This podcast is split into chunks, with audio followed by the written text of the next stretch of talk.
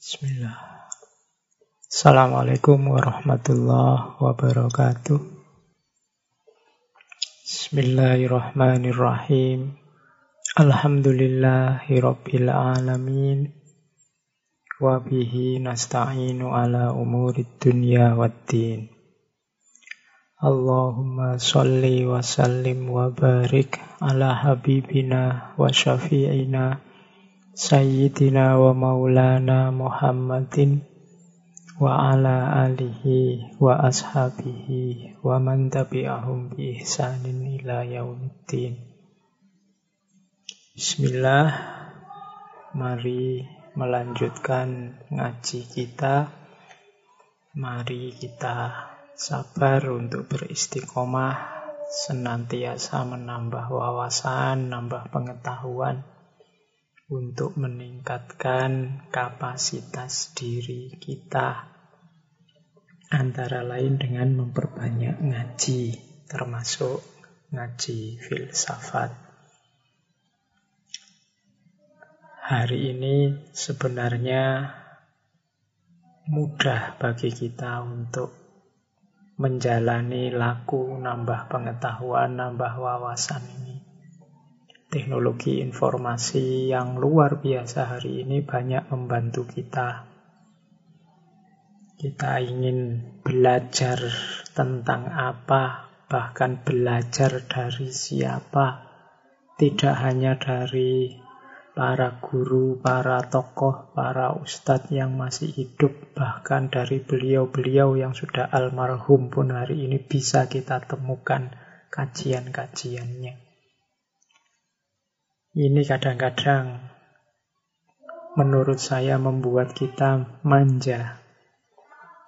Sehingga kita sering kehilangan kesabaran dalam upaya untuk memperoleh pengetahuan ini, kehilangan istiqomah. Kita sering terlalu banyak tuntutan macam-macam, terlalu banyak keinginan, akhirnya ndak istiqomah dan ndak sabar, ketika belajar apa pun dan di mana pun. Kita biasanya jujuk, nyari mudahnya, ingin tentang apa, buka siapa, ingin tentang apa, buka siapa. Akhirnya wawasan dan pengetahuannya tidak tertib. Nah, ngaji ini kita usahakan untuk istiqomah dan tertib ya. Pelan-pelan nambah wawasan. Mungkin banyak yang tidak sesuai, tidak cocok dalam hal apa pun. Mungkin materinya, mungkin sayanya yang membawakan dianggap kurang agresif, kurang wow, kurang meledak-ledak ya mungkin.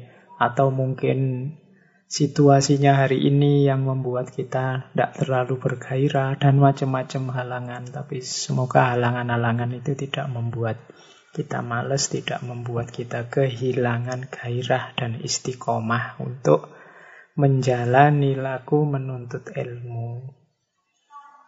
Karena menurut saya, khususnya teman-teman yang muda ini, jalan yang paling mudah bagi kita untuk dekat dengan Allah itu jalan ilmu. Sering saya sampaikan, ada tiga majelis yang sangat dicintai oleh Allah. Yang pertama majelis zikir, yang kedua majelis silaturahim, saling menyambung tali persaudaraan, dan yang ketiga majelis ilmu. Sejauh yang saya tahu kalau untuk teman-teman muda, majelis ilmu lebih mudah ditempuh. Kalau majelis zikir mungkin masih agak berat majelis silaturahim mungkin beratnya di biaya, di ongkos. Bisanya kita mungkin say hello lewat medsos. Tapi majelis ilmu ini bisa anytime, setiap detik kita jalani.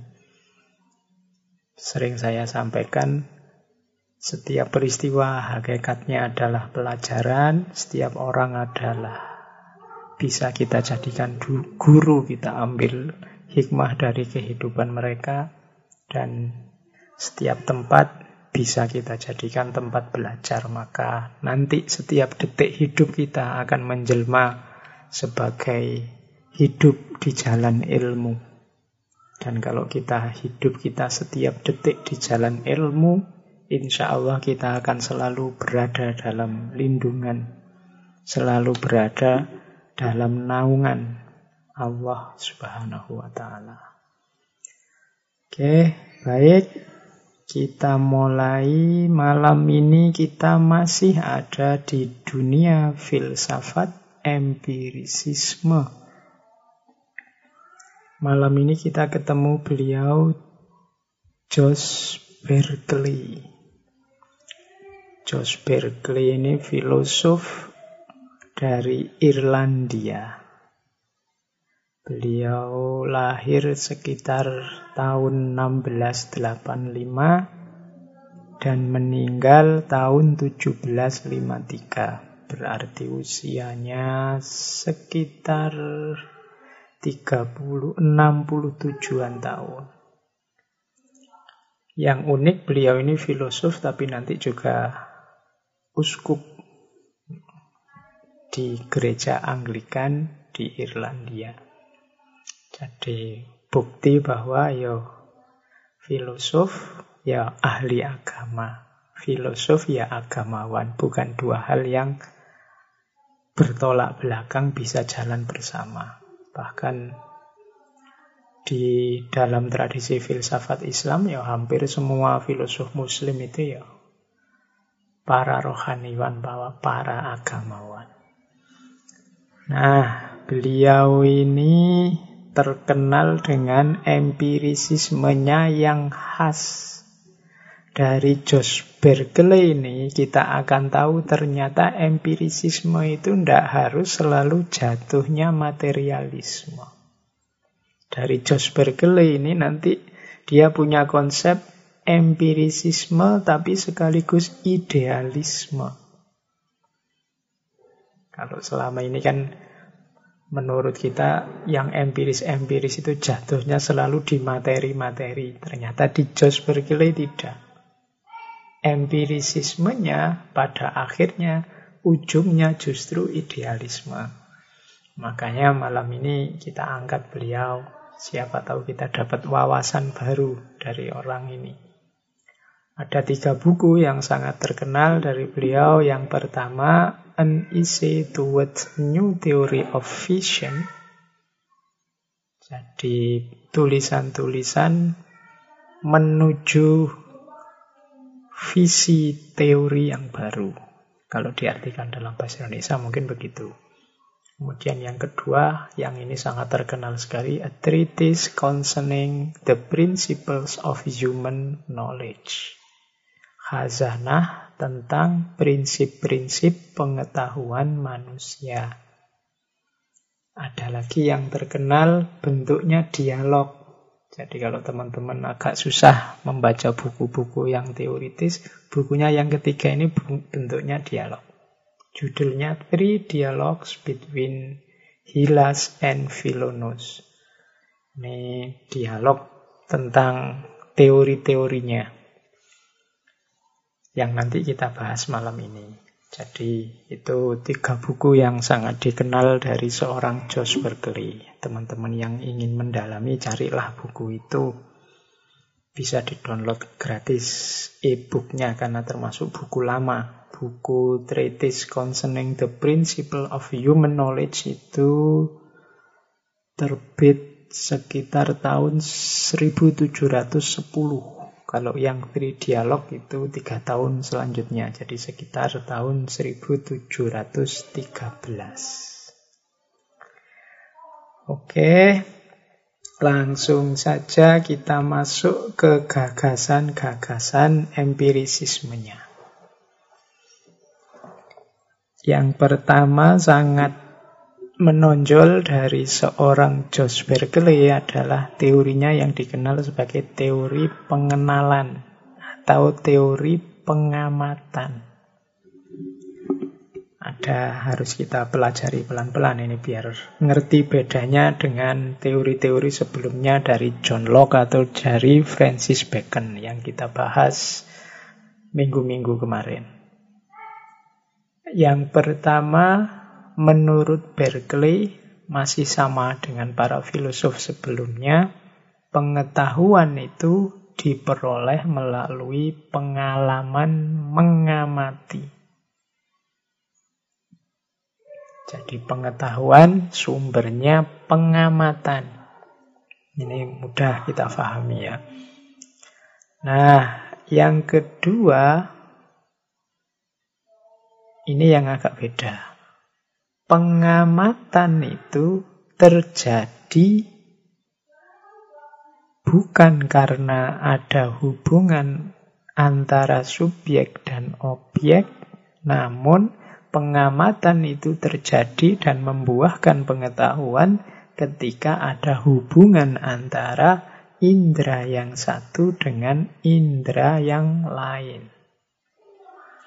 Jadi menurut Berkeley, kalau kita mengamati sesuatu kemudian paham, pemahaman kita itu bukan dari kok kita mengamati langsung paham, tapi dari kita menghubung-hubungkan antara pengetahuan yang diperoleh oleh beberapa indera yang kita miliki. Jadi yang membunyikan, misalnya saya melihat laptop, kemudian saya paham ini laptop, saya sebut ini laptop, itu bukan karena laptopnya, tapi karena beberapa informasi dari panca indera yang digabung jadi satu, kemudian saya simpulkan ini laptop. Contohnya misalnya, di situ saya tulis, saat kita melihat buah duren, yang paling mudah ya, mungkin ada yang penggemar duren. Nah, kita melihat duren kan dengan mata. Kemudian baunya duren nyampe ke hidung. Kemudian kita raba. Ya kita mungkin tepuk-tepuk sedikit ini asli apa ndak, mateng apa ndak misalnya ini. Tangannya meraba. Kemudian dipecah, kemudian lidahnya merasa. Loh, pengetahuan kita tentang duren ini tadi kan gabungan. Kalau hanya mata saja belum lengkap pengetahuan kita tentang duren. Baunya saja juga belum lengkap. Kalau mata saja melihat bentuk duren bisa jadi jangan-jangan cuma gambarnya duren itu bukan duren yang benar. Atau baunya saja.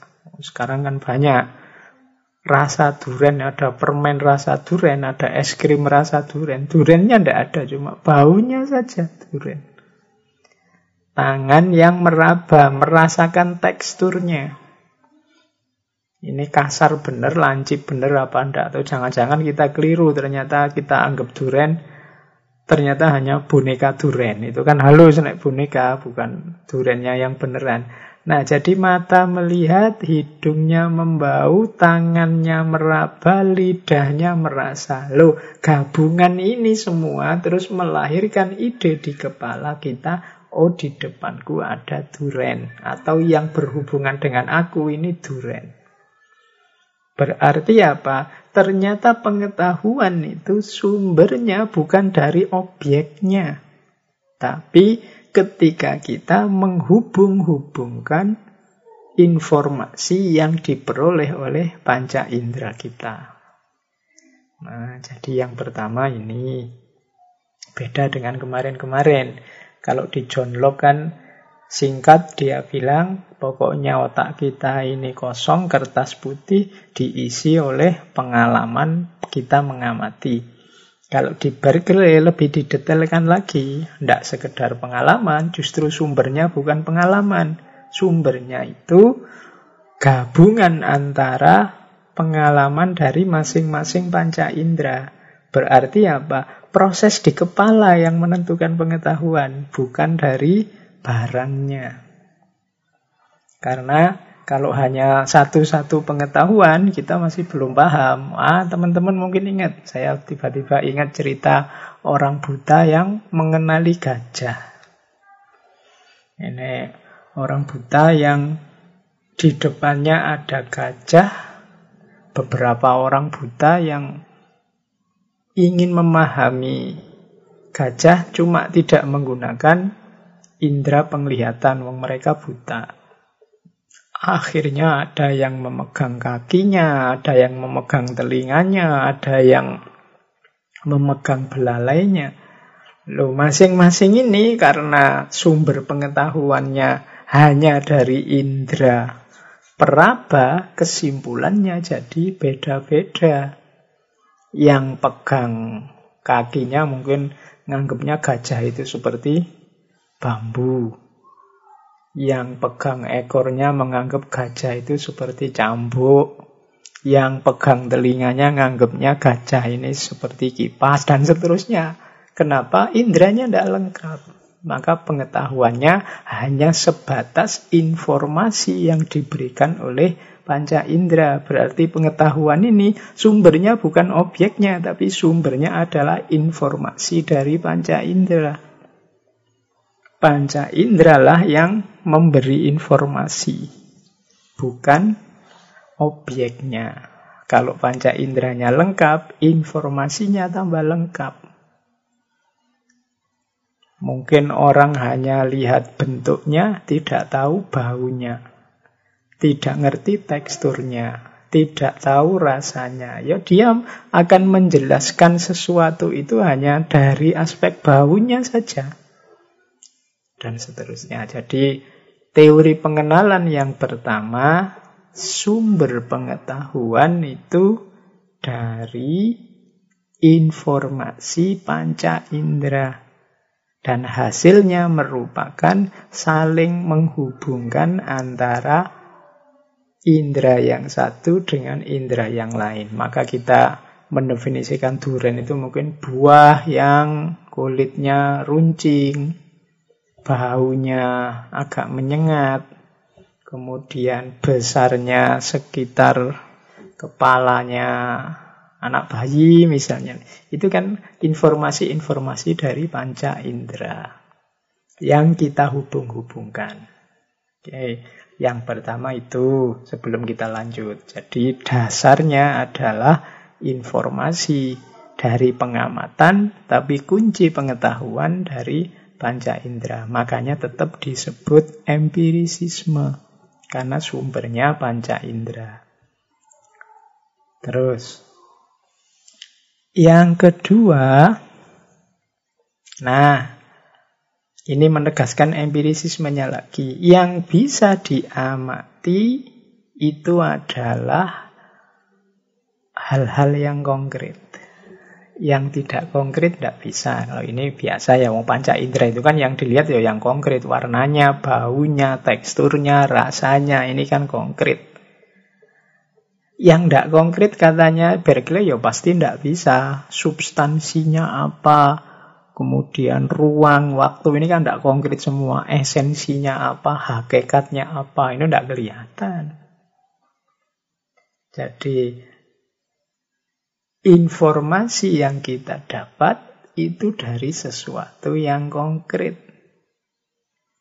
Bukan dari yang tidak kelihatan dari benda itu misalnya ya tadi substansinya wah duren ini hakikatnya adalah tidak bisa informasi yang kita kenali itu justru dari yang dicerna oleh panca indera dan panca indera itu yang diakseskan hal-hal konkretnya makanya nanti Josh Berkeley ini terkenal mengkritik substansi. Terus mudahnya substansi yang anggap saja ini. Kita kan sering kalau ada apa-apa ini hakikatnya apa sih? Yang terus kita definisikan hakikat itu melampaui yang kelihatan, melampaui yang bisa diakses oleh panca indera. Katanya Berkeley, kalau kita ngomong-ngomong substansi, ngomong-ngomong hakikat itu berlebihan yang kita sebut substansi itu kan menggabungkan sifat-sifat kemudian kita lampaui. Padahal katanya Berkeley, loh kalau sifat-sifat kita lampaui, kita tidak bisa memahami sesuatu. Jadi, misalnya kita di situ saya contohkan, kita memahami meja. Meja itu ada warnanya, ada tingginya berapa, ada keras tidaknya, kalau ditarik ada suaranya. Ini kan ciri-cirinya meja. Loh, substansi ini kan mau melampaui ini, melampaui yang kelihatan-kelihatan. Berarti yang sifat-sifat yang kelihatan mau disingkirkan, dilewati. Katanya Berkeley, loh, kalau sifat-sifat ini dibuang, justru tidak mungkin ada substansi. Tidak mungkin ada sesuatu itu. Sama kayak kita duren tadi, kalau sifat-sifatnya kita buang, tidak jadi duren. Kalau baunya tidak menyengat seperti itu, bukan duren. Kalau kulitnya tidak lancip-lancip, bukan duren namanya. Sementara orang ngomong hakikat, ngomong substansi, ini membuang sifat-sifat. Lu kalau sifatnya dibuang, ya bukan sesuatu itu sudah. Sama lah kayak kita ya manusia. Saya punya kak profil semacam ini, rambutnya seperti ini, hidungnya pesek, giginya kuning, rambutnya putih, macam-macam ya kan ciriku. Lo kalau ini ndak dilewati, ndak pakai itu, ya kamu ndak akan ngerti siapa aku. Katanya Berkeley, sudahlah ndak usah bahas hakikat, ndak usah bahas substansi. Hakikat atau substansi itu kan sumbernya dari sifat-sifatnya. Sementara sifat-sifat ketika ngomong hakikat maunya dibuang saja, dilewati. Maka katanya Berkeley ini yo berlebihan. Sama nanti kan kritiknya eksistensialisme pada esensialisme. Eksistensialisme itu kan mengkritik esensialisme bahwa manusia itu punya esensi. Padahal katanya orang-orang eksistensialis, tidak ada esensi itu. Esensi itu terbentuk dari eksistensi. Tidak ada orang hakikatnya baik. Ya kalau eksistensinya tiap hari melakukan kebaikan, terbentuklah esensi kebaikan. Atau manusia itu hakikatnya jelek? Tidak. Dia tidak jelek, tidak baik. Tergantung yang dia lakukan tiap hari sifat-sifatnya apa. Kalau dia melakukan yang baik-baik, ya dia hakikatnya baik. Tidak ada hakikat bawaan. Kalau dalam logikanya empirisisme, tidak ada ide bawaan itu. Ya tampilannya seperti apa. Nah orang ngomong substansi itu biasanya melewatkan sifat-sifat ini. Ya kayak kalau dalam agama mungkin ya ada, kalau kita tarik agak kasar, ada yang misalnya pro hakikat anti syariat. Nah ini seperti jujuk substansi, tidak mau yang kelihatan, yang eksistensi, yang kelihatan-kelihatan. Padahal hakikat itu akan kita temui kalau kita meniti jalan syariat. Nah, kalau langsung hakikat, kalau versinya Berkeley, ini analogi agak jauh, ya jadinya berlebihan. Wong yo Hakikat itu lahir dari ketika kita menjalani syariat, kita akan menyelami hakikat. Ketika kita memahami sifat-sifat, akan ketemulah dengan substansi. Kalau kita buang justru sifat-sifatnya, ya substansinya tidak akan terpegang. Kalau kamu ingin kenal saya, lihatlah rambutnya yang sudah putih, lihatlah hidungnya yang pesek, lihatlah profilnya yang kecil, itu aku. Kalau ini kamu lewati, kamu tidak bisa ketemu aku. Jadi, pengetahuan sumbernya dari kehidupan sehari-hari dari kenyataan. Cuma kenyataan ini medianya panca indera. Dan sebenarnya informasi tentang pengetahuan itu berasal dari hubungan antara panca indera. Kemudian yang kedua, karena panca indera, yo yang bisa diakses itu hanya hal-hal yang konkret, bukan hal-hal yang abstrak seperti substansi, kemudian apalagi esensi dan yang sejenisnya.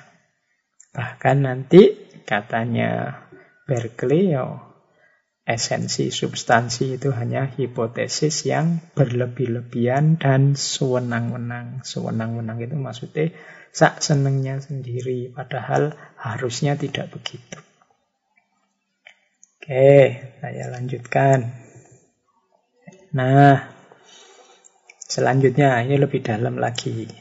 Setelah tadi mengkritik substansi, selanjutnya katanya Berkeley, karena kuncinya ada di hubungan dalam persepsi kita terhadap realitas, maka sebenarnya realitas benda yang kita amati itu ada dalam bentuk ide-ide di pikiran kita. Jadi ketika kita tadi melihat duren, melihat saya, mengalami sesuatu di kehidupan nyata, itu kan nanti melahirkan ide-ide. Ternyata kuncinya di ide-ide, bukan di realitas. Mudahnya begini. Sesuatu itu ada ketika kita amati, kita persepsi dengan panca indera. Sehingga dia ada dalam pikiran kita dalam bentuk ide. Kalau tidak, ya realitas itu kalau versinya Berkeley dianggap tidak ada. Makanya ada sebuah jargon yang sangat terkenal dari Berkeley SEL percipi. To be is to be perceived. Ada itu berarti perceive ketika dicerna, ketika diamati. Kalau tidak ada yang mengamati, ya tidak ada. Di kelas kadang saya contohkan, misalnya Candi Borobudur itu, kalau semua orang sedunia tidak ada yang tahu. Candi itu ada. Apa candi itu ada?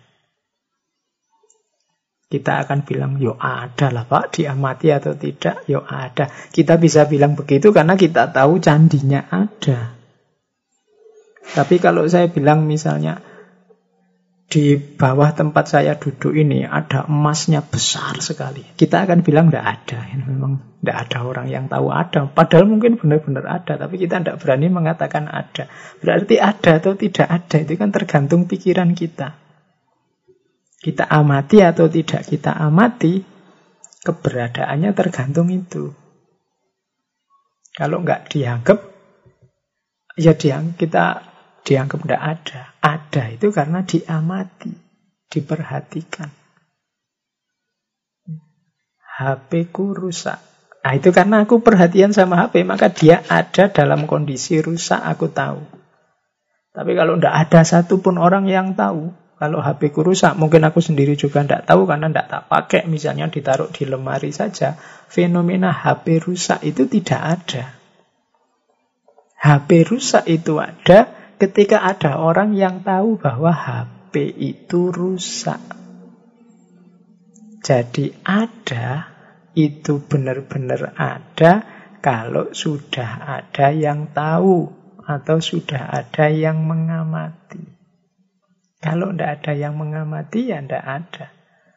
Saya ganteng loh Pak. Ya, sayangnya tidak ada satupun orang yang tahu. Ya tidak ganteng berarti. Oh, tidak ada orang yang tahu.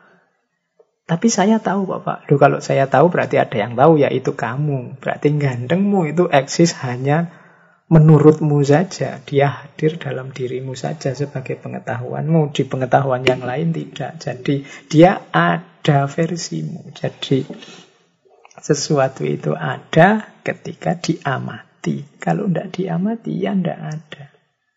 Kalau tidak ada yang paham, satu orang pun ya tidak ada. Di bawah tempat duduk saya ada emas besar. Yo, ndak ada. Kenapa? Ndak ada satupun orang yang tahu. Maka dia jadi ndak ada. Jargonnya kemudian to be is to be perceived. Ini agak unik. Berarti apa? Dunia sekeliling kita itu ada atau tidak adanya Tergantung pikiran kita, tergantung persepsi kita. Kalau kita persepsi, ya dia ada. Kalau tidak, ya dia tidak ada. pandangannya Berkeley yang semacam ini nanti dikenal sebagai immaterialisme. Immaterialisme itu nama lain dari idealisme. Ya, kan dua hal yang bertolak belakang antara materi dan ide. Immateri berarti non-materi, non-materi berarti ideal.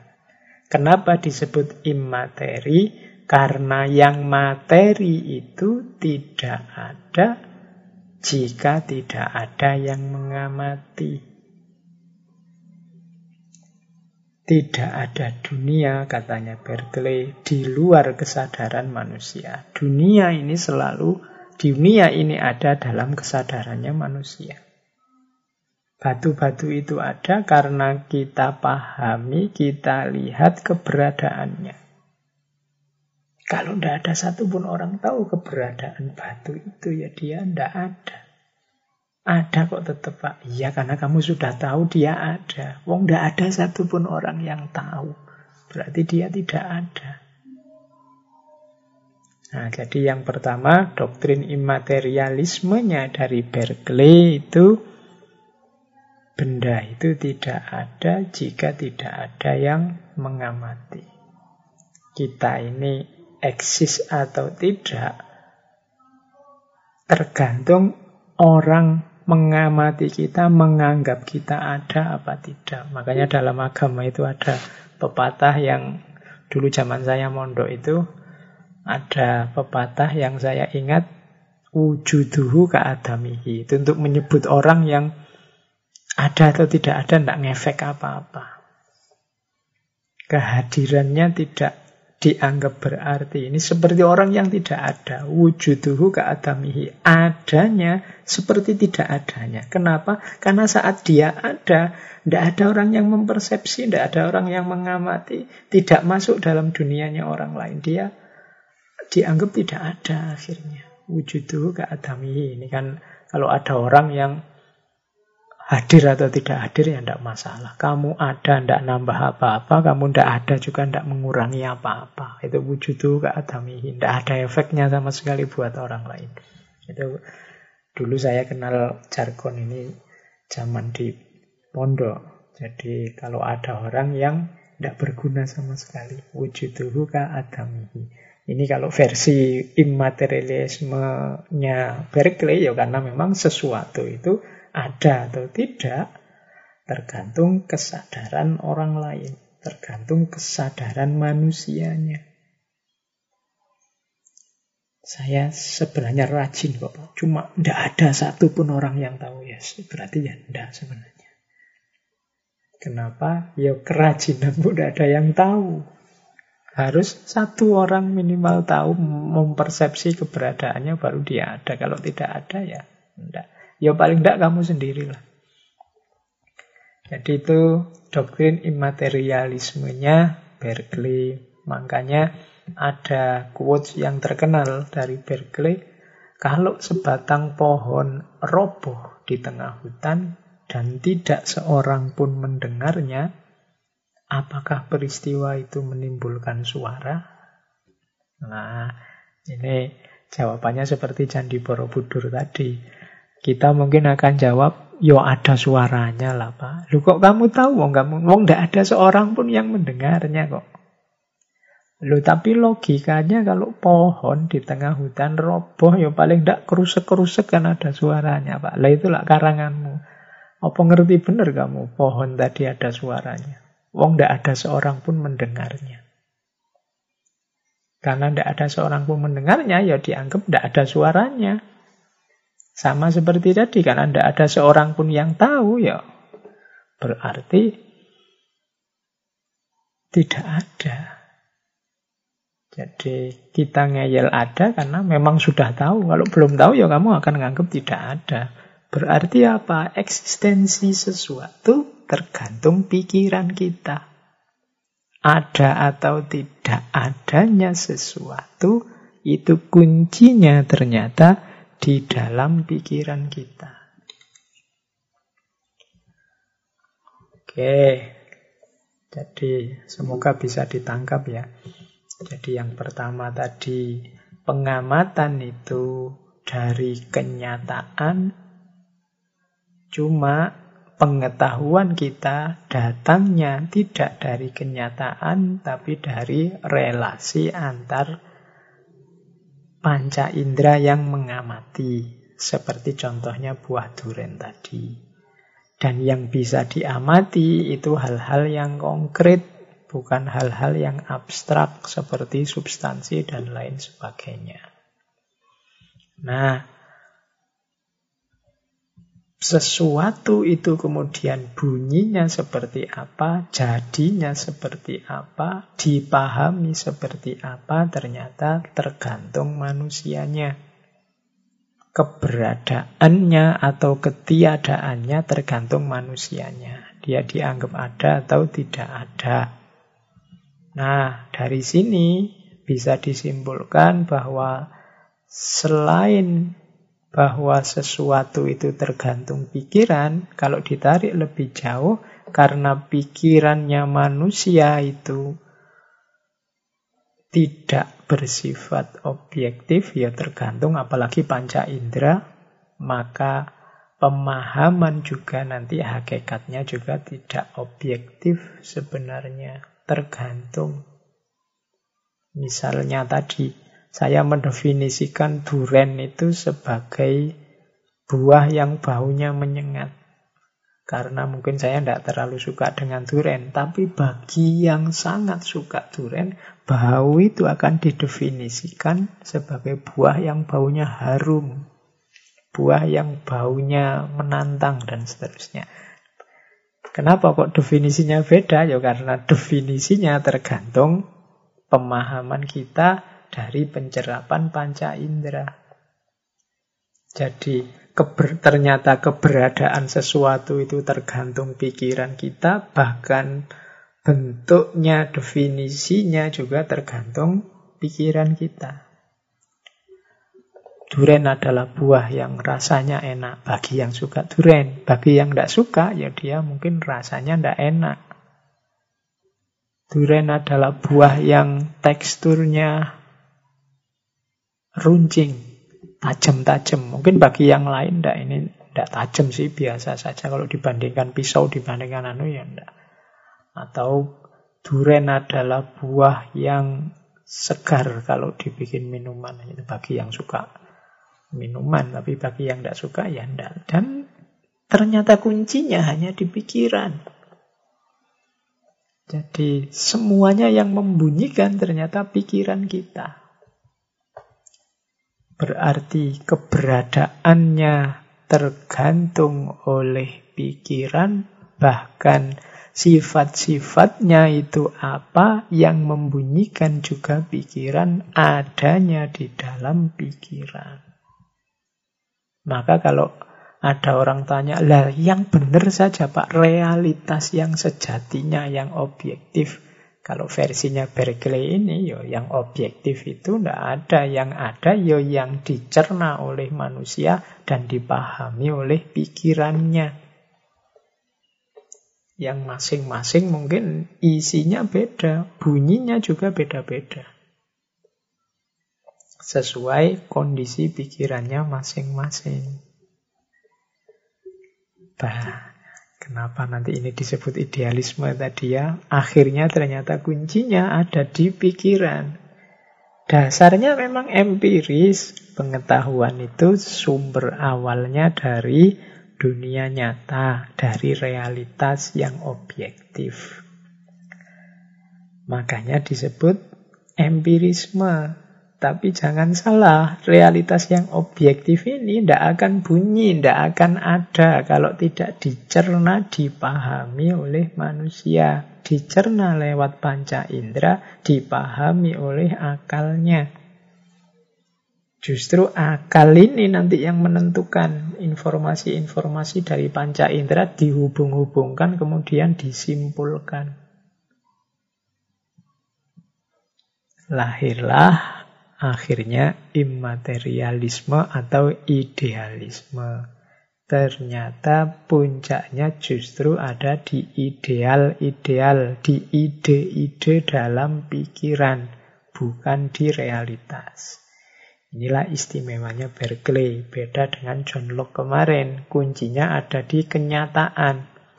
Murni empiris, pengalaman. Tapi kalau ini, yo pengalaman itu kan tidak mentah pengalaman begitu saja, tapi pengalaman itu kita serap, kita cerna.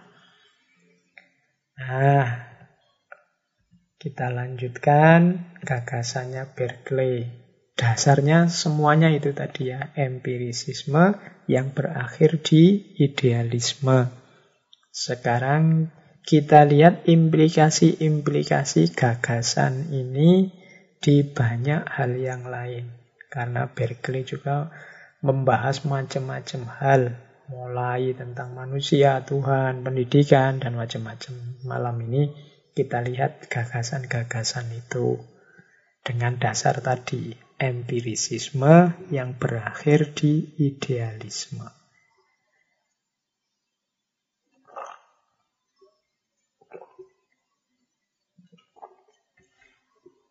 Yang pertama kita lihat implikasinya dalam dunia teologi.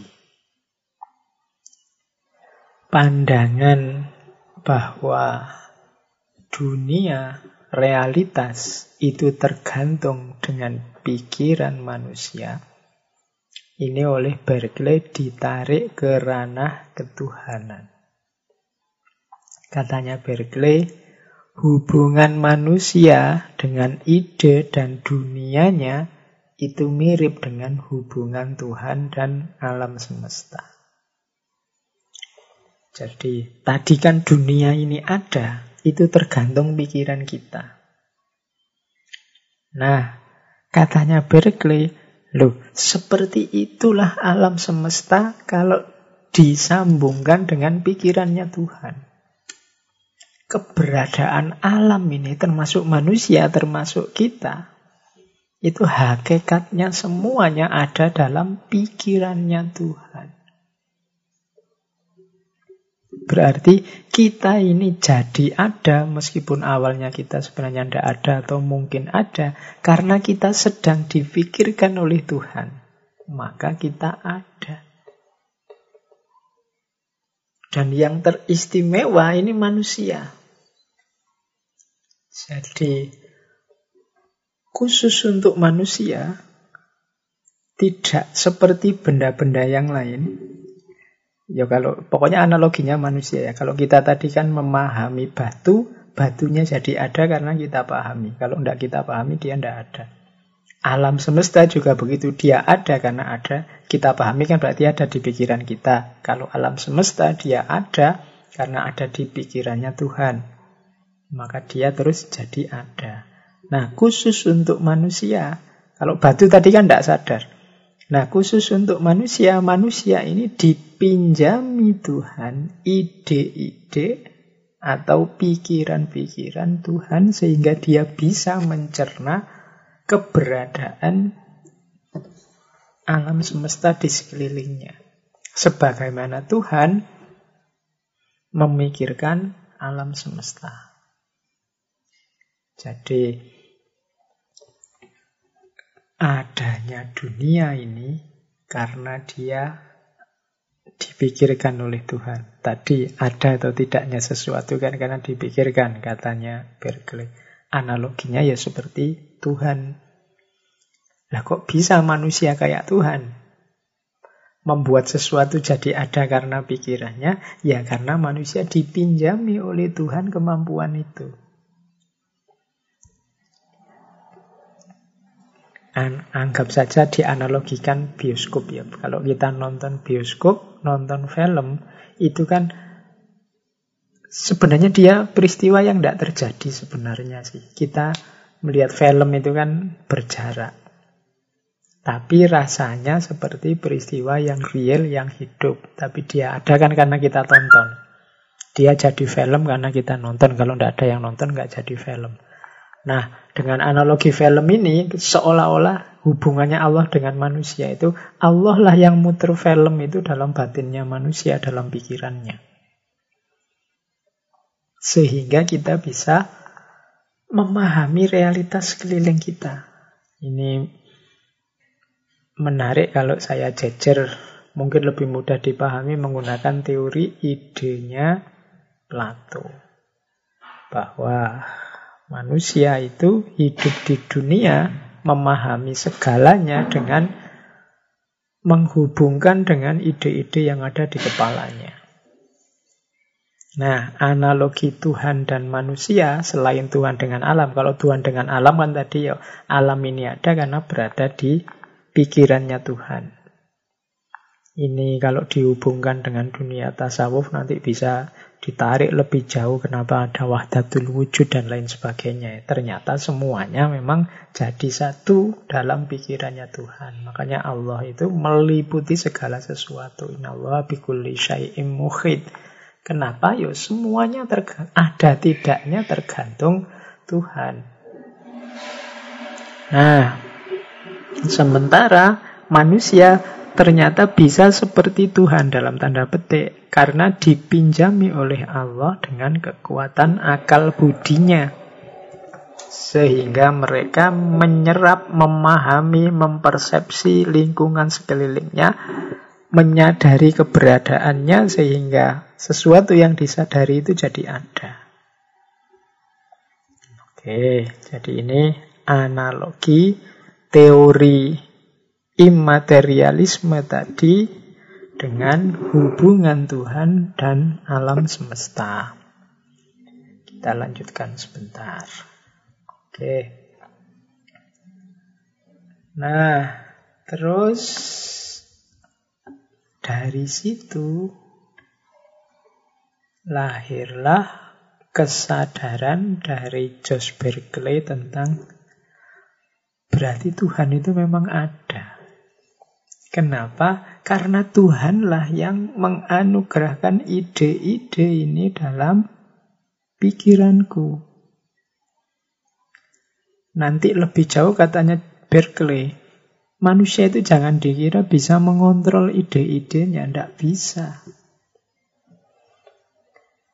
Itu kalimat yang saya kutip itu ya. Kekuatan apa pun yang aku miliki atas pikiranku, kudapati ide-ide yang dipahami oleh panca indraku tampaknya tidak bergantung kehendakku. Saat siang benderang, aku membuka mataku dan aku tidak bisa memilih apa yang bisa kulihat atau tidak. Atau menentukan objek apa yang boleh tampil di hadapanku. Demikian juga dengan pendengaran dan indera yang lain. Ide-ide yang diserap bukanlah ciptaan keinginanku. Oleh karena itu, pasti ada sang maha kehendak atau roh yang membuatnya terjadi seperti itu. Nah, jadi Berkeley dengan dasar ternyata manusia itu tidak mampu menguasai idenya. Kita kan merasa manusia itu bebas berpikir dengan ide-idenya, ternyata jangan dikira kita sebebas itu. Dianalogikan oleh Berkeley, ayo kita membuka mata kita, merem, kemudian melek, lihat sekeliling kita. Itu kan kita tidak bisa ngatur mana yang sebaiknya terlihat, mana yang tidak terlihat. Aku ingin yang tampil ini bukan itu yang tampil. Itu kan tidak bisa sudah. Yang terlihat ya terlihat saja. Kita tidak bisa milih-milih ada yang bisa dilihat, ada yang tidak.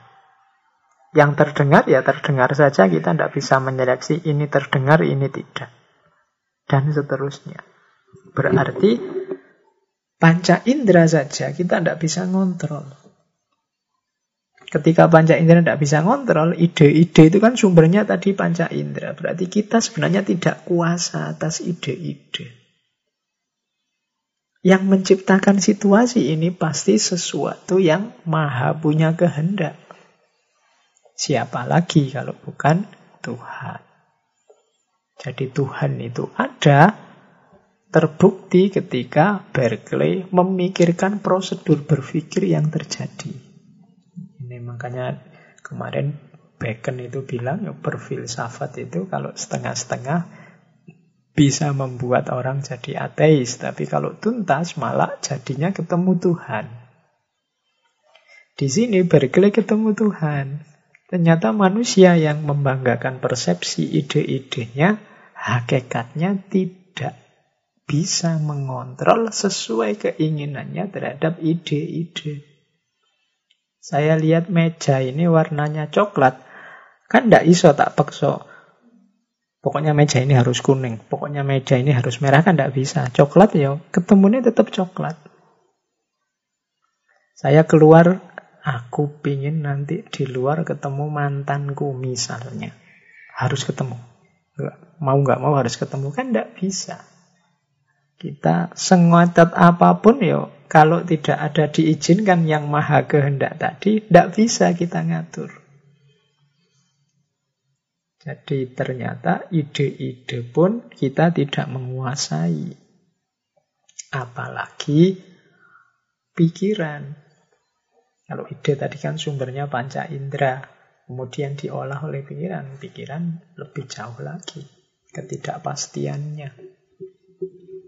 Ini mirip kalau teman-teman bagaimana melihat Berkeley menjelajahi dari empiris, kemudian masuk ke ranah idealis, kemudian memuncak pada bukti adanya Tuhan. Itu boleh dijajar misalnya dengan skeptisismenya Imam Ghazali. Imam Ghazali kan menjelajah dari ranah empiris. Ilmu yang paling mudah pengetahuan itu kan memang empiris. Mata, telinga, hidung dengan baunya. Eh ternyata juga tidak pasti. Kemudian masuk ke ranah rasio, ide, akal. Akal juga ternyata tidak terlalu kuat. Akhirnya masuk ke ranah sufi, pengalaman, keimanan. Nah, kalau Berkeley dengan filsafatnya ini dia menemukan dan membuktikan Tuhan itu pasti ada, wis. Kenapa? Dari uniknya manusia dengan mekanisme berpikirnya, ide-idenya, gagasan-gagasannya. Nah, oke, filsafat yang banyak membuat kita bertemu akhirnya dengan Tuhan. Meskipun lewat jalur yang sangat duniawiyah, sangat empiris. Kita lanjutkan. Itu implikasi pertama di ranah teologis. Jadi dari ranah teologis bisa dipahami hubungan Tuhan dengan alam semesta itu mirip dengan hubungan antara manusia dengan realitas dan ide-idenya bagaimana alam semesta, bagaimana manusia dengan ide-idenya itu mirip dengan Tuhan dan alam semesta. Kemudian yang kedua, adanya manusia dengan ide melalui panca inderanya yang tidak dia kuasai sepenuhnya menunjukkan ada Sang Maha Kehendak yang dikenal sebagai Tuhan. Terus, yang kedua, implikasinya terhadap argumen dalam berpikir. Nanti karena mekanisme berpikir seperti yang digambarkan oleh Berkeley tadi, akhirnya berimplikasi lenyapnya objektivitas dalam argumentasi argumen. Argumen itu berarti ya konstruksi berpikir untuk mendukung sebuah judgement tertentu, penilaian tertentu. Katanya Berkeley, argumen itu ya sifatnya relatif. Relatif itu, kenapa relatif? Karena ternyata berpikir argumen itu tergantung pikiran. Sementara pikiran itu kan sesuatu yang sifatnya tidak objektif tapi subjektif dipengaruhi oleh subjeknya. Di situ dianalogikan oleh Berkeley misalnya kita menganggap memahami sesuatu lewat rasa misalnya. Rasa kan jelas subjektif. Bagi saya makanan ini biasa, bagi yang lain pedas. Bagi saya masakan Jogja ini agak terlalu manis, bagi yang lain yaitu yang enak. Rasa subjektif. Warna juga begitu. Saya lihat tembok ini warnanya kuning sih tapi sudah agak kusem. Oh, mungkin bagi yang lain itu bukan kuning kusem Pak, itu memang krem. Mungkin bagi yang lain itu bukan krem ya, itu warna apa lagi. Kesan yang masuk di pikirannya berbeda. Jadi katanya Berkeley argumentasi itu sifatnya relatif. Meskipun yang dilihat sesuatu yang objektif. Kalau kemarin John Locke, katanya John Locke, kan segala sesuatu itu bisa dilihat di yang primer dan yang sekunder.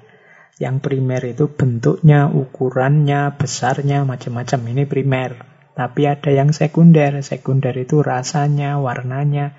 Kalau di John Locke, yo kalau rasa, kalau warna sih ya memang subjektif. Tapi yang primer ini objektif loh. Bentuk, ukuran, besar tidaknya, dan macam-macam. Itu kan objektif katanya John Locke. Katanya Bergen enggak juga. Ukuran misalnya, lu ukuran itu tergantung jarak antara pengamat dan objeknya. Rembulan itu ya ukurannya rasanya cuma sekepalan tangan karena jaraknya sangat jauh dengan kita. Jadi ukuran ternyata tergantung oleh jarak.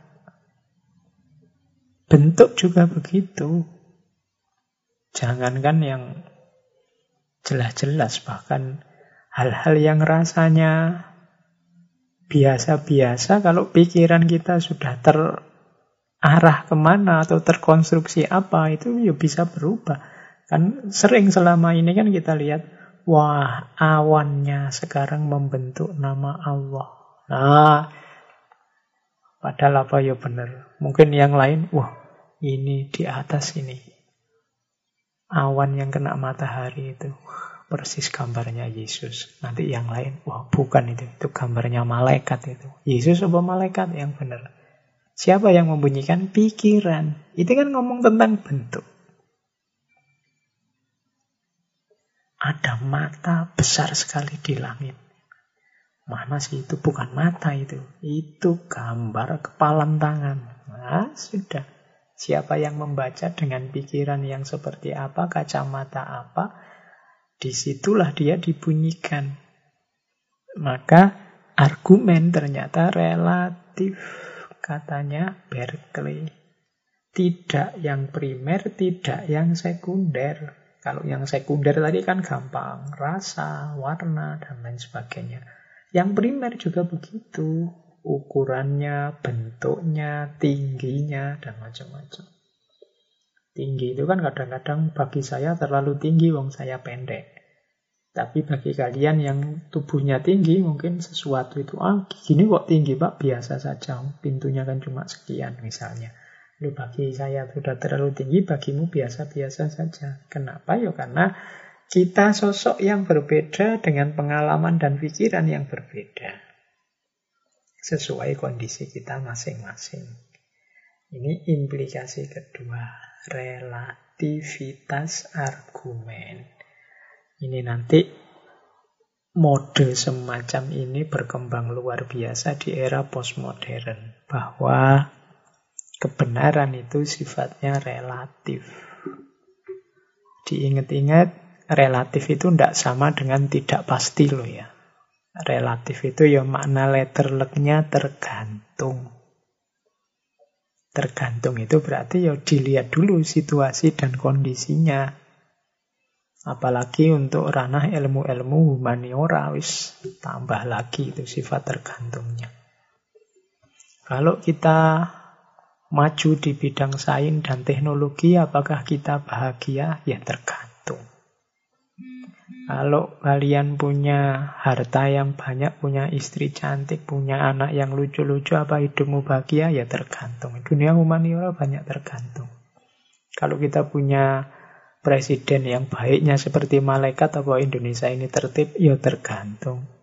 Nah, dunia manusia serba relatif tergantung tergantung situasi, tergantung dilihat mana dulu, tergantung tujuannya apa, tergantung perspektifnya apa dan lain sebagainya.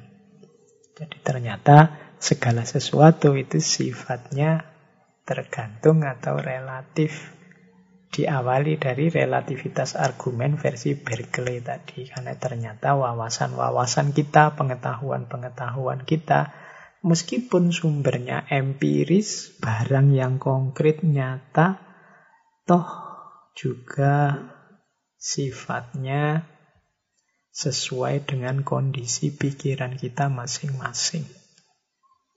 Kalau kita sedang senang mungkin beda memahaminya kalau kita sedang susah.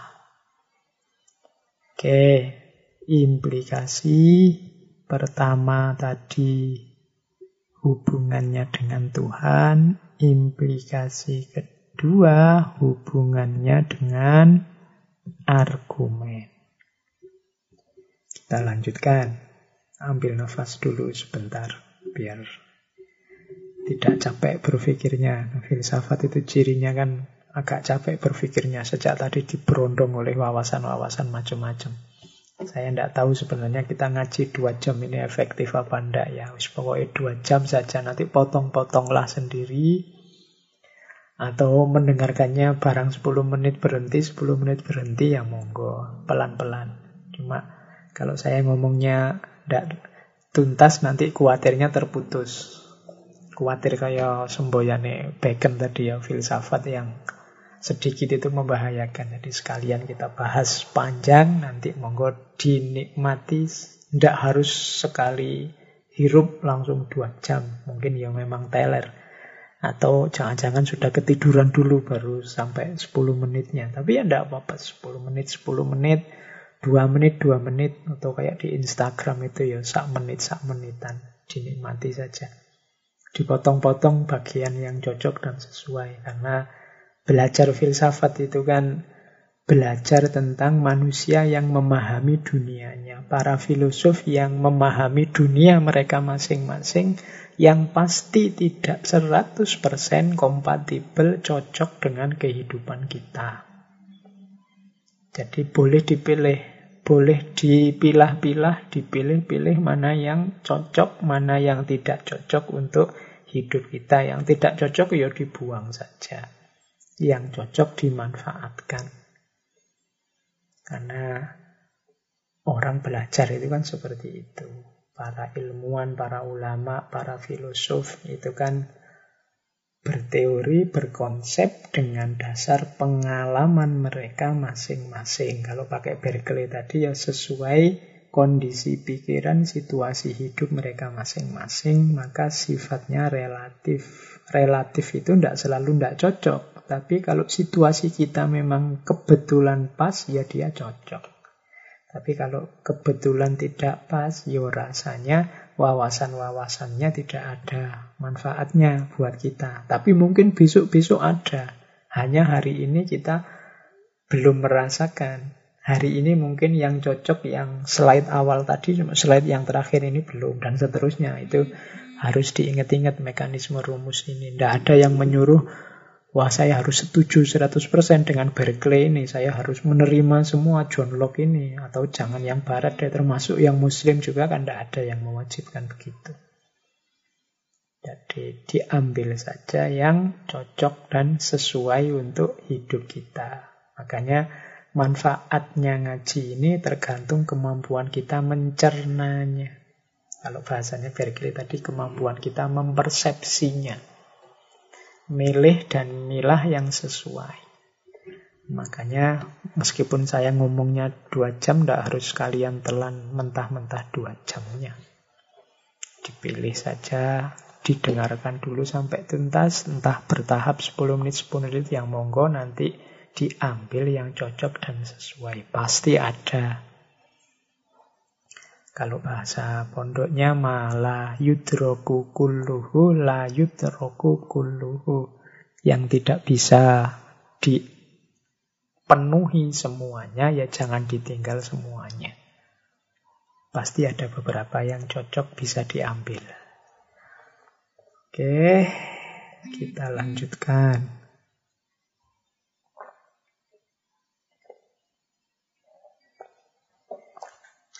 Oke, selanjutnya tentang beberapa hal yang berhubungan. Kalau tadi implikasi dua itu, sekarang implikasi jauhnya. Yang pertama, terhadap kondisi pikirannya. Ini saya beri judul sebab akibat. Sebenarnya hanya satu quote. Ini kita mulai merambah aspek hikmahnya sebenarnya. Dari wisdomnya dari seorang Josh Berkeley. Ini beberapa kutipan-kutipan dari buku-bukunya. Yang tiga saya sebut tadi di atas. Yang pertama tentang sebab akibat. Perhatikan ini kalimatnya bagus. Aku cenderung berpikir bahwa sebagian besar, meskipun tidak semuanya, kesulitan yang hingga kini menyibukkan para filosof dan menutupi jalan kebenaran sepenuhnya berasal dari diri kita sendiri. Awalnya kita sendiri yang menghamburkan debu dan kita sendiri pula selanjutnya yang mengeluh tidak bisa melihat dengan jelas. Josh Berkeley jadi ini Berkeley nyindir kita, mengingatkan kita. Hampir semua kesulitan, keruwetan, ya kita di Indonesia hari-hari ini akrab ya dengan kata-kata ruwet, ruwet. Keruwetan yang kita alami hari ini sebagian besar sebenarnya pola kita sendiri. Analoginya, kita sendiri yang menghamburkan debu dan kita sendiri pula yang mengeluh tidak bisa melihat dengan jelas. Ini hubungannya dengan kejernihan berpikir sebenarnya arahnya. Kenapa kok sulit pikiran saya menemukan yang benar? Kenapa kok sulit pikiran saya menemukan yang sejati? Jangan-jangan karena pola kita sendiri. Jadi kita ini yang pola, kita juga yang mengeluh. Kita yang merusak, tapi ketika dunia ini sudah rusak, kita marah-marah dan sambat. Kita yang mengacaukan, tapi ketika kekacauan itu terjadi, kita juga yang marah-marah, entah pada siapa.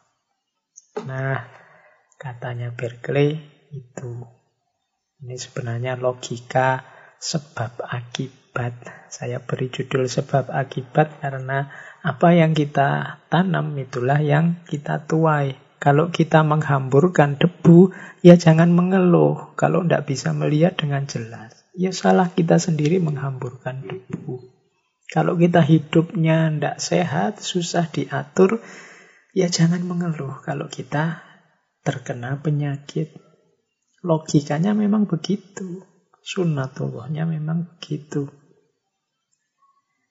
Kemarin ada yang tanya ke saya tentang ketika kita ngaji bencana bulan lalu, ada yang tanya begini, Pak. Berarti kalau ada bencana, bagaimana kita membedakan apakah bencana ini hukuman, ataukah ujian, ataukah peringatan dari Tuhan? Kita kan sering diceramai bahwa bencana kesulitan itu satu di antara tiga ini, hukuman, ujian, atau peringatan. Terus saya jawab, ini mirip hubungan dengan sebab akibat tadi. Apa pun kesulitan, apa pun bencana yang sedang kau alami, jangan kamu cari apakah itu hukuman, ujian, atau peringatan, tapi tiga-tiganya sekaligus. Kenapa kok tiga-tiganya, Pak? Coba kamu perhatikan sebentar. Yang pertama hukuman.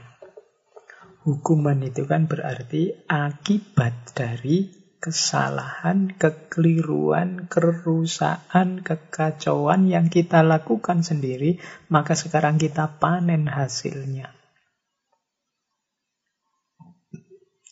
Kalau kamu makan, mau tidak kontrol, misalnya apalagi banyak mengandung lemak, apalagi banyak yang sejenis itu akhirnya kamu sakit kolesterol terus jantungmu kena terus stroke macam-macam. Itu kan semacam hukuman. Tapi hukuman ini karena pola kita sendiri. Kalau kita ngomongnya jelek-jelek terus, kemudian suka maki-maki orang menyalahkan kiri kanan, akhirnya banyak musuh. Karena banyak musuh, hidup kita jadi sulit. Ini kan semacam hukuman dari pola kita sendiri. Ketika kita dapat hukuman dari Tuhan, itu kan menyuruh kita untuk introspeksi. Salahku di mana kok dihukum? Jadi apa pun kesulitan yang kita alami, apa pun bencana yang menimpa kita itu bisa tiga-tiganya hukuman. Kalau ujian, ujian itu kan nama lain dari carilah jawabannya, carilah solusinya, carilah jalan untuk mengatasinya. Jadi apa pun bencana sebenarnya juga tantangan bagi kita untuk mencari solusinya. Ini namanya ujian. Jadi bencana apa pun ya hukuman, ya ujian. Tidak bisa salah satunya. Ujian berarti ayo cari jawabannya, jangan diam saja. Nanti kamu ndak lulus loh, kan gitu. Jadi dia adalah hasil perbuatan pola kita sendiri sehingga kita panen kesulitan, maka kita sebut hukuman. Dia juga adalah tantangan yang harus kamu selesaikan. Selanjutnya caramu menyelesaikan seperti apa, maka dia adalah juga ujian. Dan yang ketiga, musibah yang menimpamu sekaligus juga adalah peringatan dari Allah. Pasti memang semuanya dari Allah yang memperingatkan kita. Makanya kita harus segera introspeksi. Allah mengingatkan lewat sebab akibat hukuman tadi dengan tantangan untuk kita carikan solusinya tadi. Maka jenisnya juga sebenarnya peringatan dari Allah biar kita tidak terus-terusan merusak. Maka kalau ada yang tanya, Pak, musibah ini hukuman, ujian, atau peringatan, tiga-tiganya. Dia adalah peringatan dari Allah agar kita introspeksi untuk menghentikan segala yang jelek-jelek, yang merusak yang kita lakukan. Dia juga hukuman sebagai akibat kerusakan yang sudah kita lakukan, dan dia juga ujian yang menantang kita untuk mencari solusi dari yang sekarang sedang kita alami. Sehingga kalau kita solusinya tepat, naiklah kita kelas sebagai manusia yang lebih baik. Oke, malah ngomong bencana lagi. Tapi ini ada hubungannya dengan tadi ya, bahwa kita yang menghamburkan debu, kalau sudah menghamburkan debu ya jangan mengeluh, tidak bisa melihat dengan jelas. Hukumanmu karena menghamburkan debu adalah kamu tidak bisa melihat dengan jelas. Itu adalah peringatan juga dari Tuhan dan kamu diuji untuk mencari solusi yang terbaik biar kamu kemudian bisa melihat lagi dengan jelas dan kamu hentikan tindakanmu menghamburkan debu tadi. Dan dari Josh Berkeley bisa kita tarik ke sana ternyata logikanya.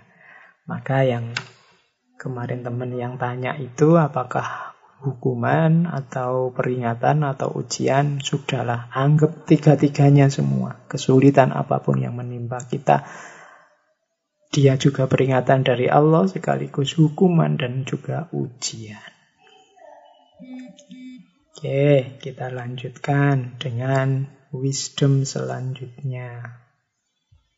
Nah, ini juga unik.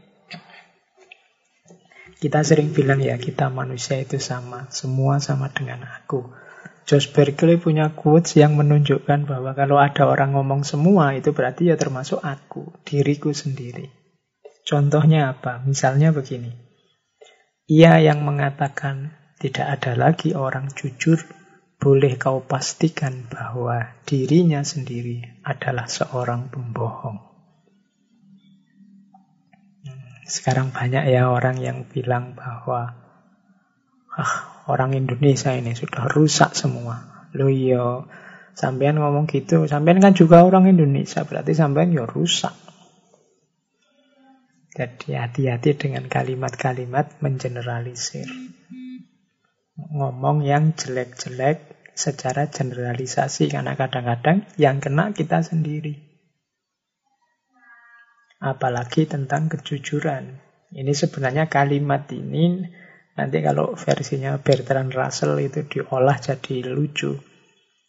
Orang yang bilang bahwa tidak ada lagi orang jujur pasti dia juga tidak jujur. Kan begitu. Nanti secara logika ini sebenarnya ada beberapa paradok kalimat ini. Misalnya begini, coba perhatikan. Ini sering saya kasih contoh untuk lucu-lucuan. Kalau ada orang bilang semua yang ikut ngaji filsafat itu pembohong. Nah, kalau saya bilang begitu, kamu kan bisa tanya ke saya, loh, Bapak kan juga ikut ngaji filsafat. Berarti Bapak juga pembohong. Kan tadi semua yang ikut ngaji filsafat pembohong. Oke. Terus tak jawab begini. Oh iya ya, berarti saya juga masuk pembohong. Karena saya pembohong, berarti yang saya ucapkan tadi kan bohong. Kalau saya bilang semua yang ikut ngaji filsafat pembohong, karena saya yang ngomong pembohong, berarti kan kebalikannya, wong saya bohong. Berarti semua yang ikut ngaji filsafat itu jujur. Cuma begini, selanjutnya, kalau semua yang ikut ngaji filsafat itu ternyata jujur, loh, saya kan berarti juga jujur. Wong saya ikut juga di ngaji filsafat. Oh iya ya Pak. Nah, kalau saya jujur, berarti yang saya omongkan tadi benar dong. Bahwa semua yang ikut ngaji filsafat ini pembohong. Nah, bulat di situ ya. Karena memang kalimatnya agak paradok. Oke. Ini sebenarnya Josh Berkeley ngomongnya di konteks moral, bukan di konteks logika. Kalau ada orang yang teriak-teriak bahwa tidak ada lagi orang jujur. Semua orang sudah rusak. Yakinlah bahwa yang rusak pertama itu orang ini. Dialah yang sebenarnya pembohong dan rusak duluan. Paling tidak terbukti dari dialah yang menilai, menjudgment semua orang pembohong. Berarti dia yang paling tahu kebohongan-kebohongan yang dilakukan semuanya maka sebenarnya dialah orang pertama yang pembohong. Ini pelajaran dari Josh Berkeley. Ini kelanjutan dari tadi ya, ternyata semuanya tergantung pikiran tadi. Oke, kita lanjutkan. Wisdom selanjutnya dari seorang Josh Berkeley. Ini kita sudah masuk ke ranah quote-quote wisdomnya. Ini tentang manusia dan pembentukannya. Katanya Berkeley, manusia adalah binatang yang sangat hebat karena hasrat dan akalnya atau penalarannya. Hasrat sering mendorongnya kepada kejahatan dan nalar menyediakan perangkat untuk mencapainya. Untuk melatih binatang ini, membuatnya baik kepada yang lain, membiasakannya dengan rasa keadilan dan kebajikan, menjaganya dari sakit yang berasal dari ketakutan, dan mendorongnya melaksanakan tugas dengan penuh harapan, membentuknya agar berguna bagi masyarakat merupakan tujuan dari institusi-institusi keagamaan dan kemasyarakatan. Dan di sepanjang zaman merupakan upaya keras dari orang-orang baik dan bijak. Metode yang paling tepat untuk tujuan ini selalu dipandang sebagai pendidikan terbaik. Ini pandangan Berkeley tentang hakikat manusia. Yang pertama-tama, manusia ini sirinya adalah binatang. Pembedanya dari yang lain adalah akal atau nalarnya dan hasrat atau nafsunya, ambisinya yang membedakan dari semua binatang yang lain. Genusnya adalah binatang, spesies cirinya adalah akalnya dan ambisi hasrat atau nafsunya. Karena ada nafsu inilah, maka manusia sering terdorong kepada kejahatan. Dan akal atau nalar biasanya manut saja, ikut saja memberikan fasilitas terhadap nafsu dengan justifikasi-justifikasinya pastinya. Jadi manusia itu binatang, kelebihannya adalah berpikir dan punya hasrat, cuma hasrat ini sering menyuruh kepada mendorong pada kejahatan sementara akal biasanya hanya menjustifikasi saja, membenarkan saja apa yang diinginkan, dihasrati, dinafsui oleh manusia. Kalau dibiarkan alami, seperti itu manusia. Benar dia punya akal, tapi akalnya akan kalah oleh nafsunya. Akal hanya akan melayani nafsunya saja. Maka katanya Berkeley, untuk melatih binatang ini. Nah, ini berarti paradigmanya manusia itu harus dibentuk.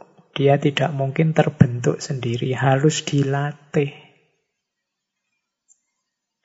Untuk melatih binatang ini, katanya Berkeley, ya tadi ya urainya panjang membuatnya jadi baik, adil, bijak, penuh harapan, tidak takut, dan macam-macam. Penanggung jawabnya dua, institusi keagamaan dan kemasyarakatan. Agama dan masyarakat, kuncinya di situ. Nah, biasanya katanya Berkeley, agama dan masyarakat ini ada lagi kuncinya lagi, yaitu tokoh-tokohnya, orang-orang baik dan bijak. Yang dilakukan oleh orang-orang baik dan bijak ini nanti yang dianggap sebagai pendidikan yang terbaik. Kalimat ini berakhir dengan penghargaan kita harusnya terhadap orang-orang baik dan bijak yang mampu mendidik manusia sehingga keluar dari ancaman nafsu yang membawa pada kejahatan dan akal yang diam hanya membenarkan saja. Jadi pelaku pendidikan itu berasal dari lembaga agama dan kemasyarakatan biasanya kuncinya ada pada tokoh-tokoh seperti ulama, guru, dan lain sebagainya. Di situlah pendidikan terbaik dijalankan.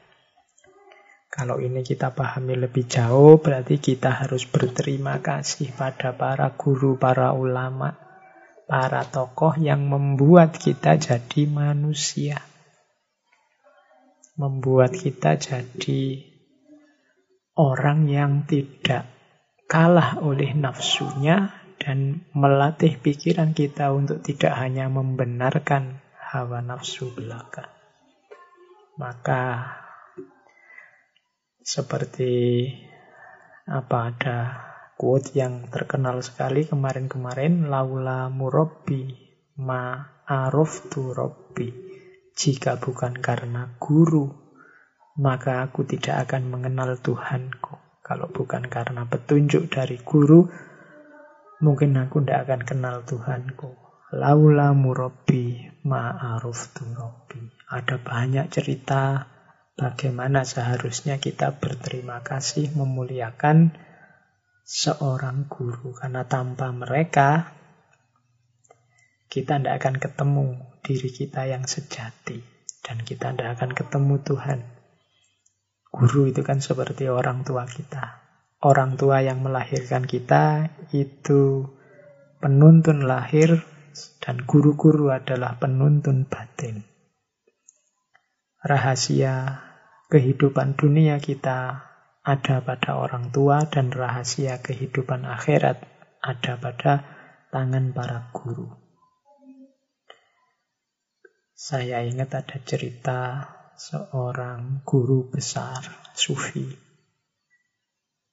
Namanya Syekh Habib Umar bin Abdurrahman Al-Attos. Beliau ini yang menyusun rotib Al-Attos.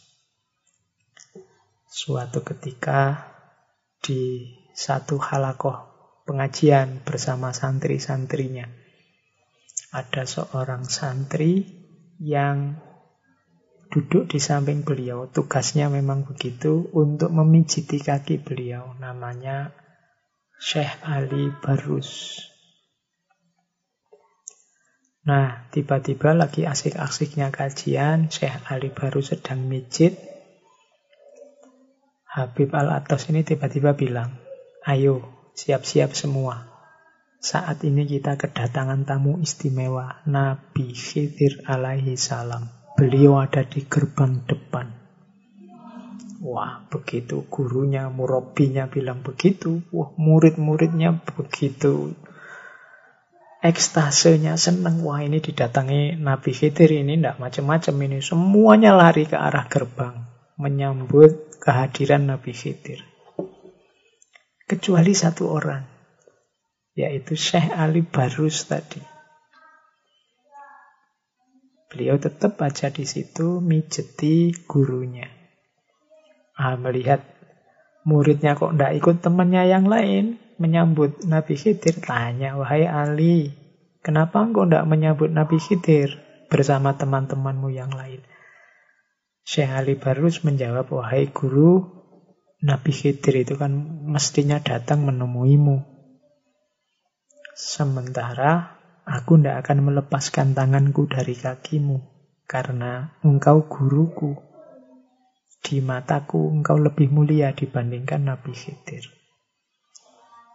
Kabarnya setelah itu Habib Umar terus bilang, tidak akan aku terima hadiah fatihah dari siapa pun untukku kecuali disertai fatihah padamu, wahai Ali Barus. Ini bukti keridoanku padamu. Oke, ini contoh cerita bagaimana kita harus menghormati seorang guru. Wah, Malah ini inspirasinya muncul dari quotes-nya seorang George Berkeley. Seorang uskup. Filosof empirisisme. Makanya tadi saya bilang dari mana-mana inspirasi bisa lahir. Makanya jangan jemu-jemu mengaji. Oke, saya lanjutkan. Masih ada quotes lagi. Tidak mungkin orang tidak baik kepada teman dan tetangganya, tetapi bisa baik kepada semua orang. Ini ukuran untuk menilai kebaikan orang itu yang paling mudah adalah sejauh mana dia dianggap baik oleh lingkungannya. Katanya Josh Berkeley, pertama-tama lihatlah dia baik atau tidak kepada temannya, yang kedua, dia baik atau tidak kepada tetangganya. Kalau ini tidak perlu dijelaskan ya, teman-teman pasti sudah paham. Atau mungkin kita pakai hadis ya. Kita masih ingat mungkin hadis la yu'minu ahadukum hatta yuhibba li akhihi ma yuhibba li hatta yuhibba li akhihi ma yuhibba li nafsi. Tidak beriman seseorang di antara kalian sampai mencintai saudaranya sebagaimana mencintai dirinya sendiri. Atau apa? Man yu'minu billahi wal yaumil akhir. Barang siapa yang beriman pada Allah dan hari akhir, fal yukrim jarohu, maka hendaklah dia memuliakan tetangganya. Ini sebenarnya versi hadisnya dari quotes-nya Josh Berkeley tadi. Kebaikan seseorang itu ukurlah justru dari kebaikannya terhadap tetangganya dekat atau teman-temannya. Karena apalagi manusia modern hari ini itu biasanya malah hidupnya tidak dekat dengan tetangga, tidak dekat dengan teman. Hidupnya di ranah profesional, di ranah yang jauh dari tetangga dan teman. Sehingga kadang-kadang lebih akrab dengan teman di kantornya, lebih akrab dengan kolega profesinya dibandingkan dengan teman dekat atau tetangganya. Padahal justru ukuran kebaikan orang itu kebaikannya kepada teman atau tetangganya. Oke, selanjutnya pelajaran-pelajaran wisdom-wisdom dari Josh Berkeley tentang kebebasan. Ini anak-anak muda biasanya seneng kalau ngomong kebebasan-kebebasan. Cocok dengan jiwanya yang tidak mau banyak terkungkung. Katanya Berkeley, orang lain mungkin berbicara, menulis, dan bahkan bertarung tentang kebebasan, lalu bersikap seolah-olah bebas. Namun, the free thinker, para pemikir bebaslah yang benar-benar bebas. Awas salah ya mengartikan free thinker, pemikir bebas ini. Banyak orang tidak suka istilah pemikir bebas karena bayangannya pemikir bebas itu pemikir yang sakar PDW tidak mau diatur. Padahal yang dimaksud free thinker itu orang yang berpikir tanpa terbelenggu, tanpa terikat oleh apa pun, hanya yang dia inginkan kebenaran. Itulah free thinker. Jadi katanya Josh Berkeley, banyak orang bicara, banyak orang menulis, banyak orang seolah-olah bertarung mencari kebebasan. Bahkan banyak orang yang berpura-pura seolah-olah dia bebas. Tapi percayalah, sebenarnya yang benar-benar bebas itu adalah orang yang berpikir bebas. Karena memang hakikatnya berpikir itu bebas. Kalian bisa membatasi saya ngomong. Kalian bisa melarang saya ke mana, melarang saya untuk melakukan apa. Tapi susah bagi kalian untuk melarang saya berpikir apa. Karena berpikir itu momen subjektif, momenku sendiri yang sifatnya mental, tidak bisa dilarang orang. Saya mau mikir apa saja, kan tetap bisa. Itu namanya free thinker. Saya membayangkan saya misalnya ngamuk, atau saya membayangkan saya tertawa, saya membayangkan saya senang-senang. Selama itu di level bayangan kan kamu tidak bisa melarang. Jadi justru hakikat kebebasan itu ada di thinking. Berpikir itu pasti bebas, kecuali memang orang-orang yang menyandarkan pikirannya atau membelenggu pikirannya dengan penjara-penjara tertentu. Tidak boleh berpikir tentang ini, tidak boleh berpikir ke sana, tidak boleh ngomong ini, tidak boleh ngomong itu, dan seterusnya. Jadi sengaja memang di penjara. Tapi kalau orang mau berpikir itu sebenarnya bebas. Dan itulah kebebasan yang sejati. Kalau tubuh kita sebebas-bebasnya kita ada keterbatasan. Saya ingin loh jalan di atas awan, tidak pakai sayap, tidak pakai pesawat misalnya. Loh, kita kan tidak bisa bebas. Aku ingin jalan nabrak tembok tapi tembus ah, tidak bisa. Terbatas. Tapi kalau pikiran bisa. Kamu membayangkan, memikirkan kamu yang sedang Jalan nabrak tembok, lolos dari tembok, jalan di atas awan, jalan di atas air. Kalau levelnya pikiran bisa, kenapa tidak? Satu-satunya yang bebas itu free thinking, free thinker. Kalau masih dimensinya fisik, ya masih banyak keterbatasan. Sebebas apa pun kita membayangkan diri kita, di situ pasti ada keterbatasan-keterbatasan. Maka keterbata kebebasan sejati itu ada di sikap yang free thinking. Lagi-lagi saya ingatkan, free thinking bukan berpikir sesuka hati, tapi berpikir yang tanpa dibelenggu oleh apa pun, tanpa dikungkung oleh apa pun, seluas mungkin, sedalam mungkin. Itu free thinking. Ini yang kadang-kadang manusianya salah persepsi seolah-olah dia bisa bebas atau seolah-olah dia tidak mungkin bebas. Kenapa seolah-olah dia bisa bebas? Ya tadi dianggapnya bebas itu bisa apa saja. Tapi kalau fisik, tidak mungkin. Dianggapnya dia tidak mungkin bebas, tapi sebenarnya bisa kalau itu levelnya pemikiran. Kalau pemikiran ya free thinker, kecuali orangnya sendiri yang membelenggu dirinya. Kita mungkin masih ingat ada dalil tafakkaru fi khalqillah wala tafakkaru fi. Itu kan seolah-olah hadis ini melarang kita berpikir tentang zatnya Allah. Tapi kalau kita mau berpikir kan tidak bisa dihalangi. Hadis ini kan sebenarnya konotasinya adalah kalau kamu coba berpikir tentang Allah sebenarnya kamu tidak akan ketemu. Karena akal kita terbatas. Nah, sebenarnya kan mau ngomong itu. Hasilnya mesti spekulasi-spekulasi yang pasti tidak cocok dengan aslinya. Karena Allah itu zat Allah itu laisa kamislihi syai'un. Maka tidak usah capek-capek deh berpikir tentang Allah. Berpikir saja tentang makhluknya. Itu kan maunya ke situ.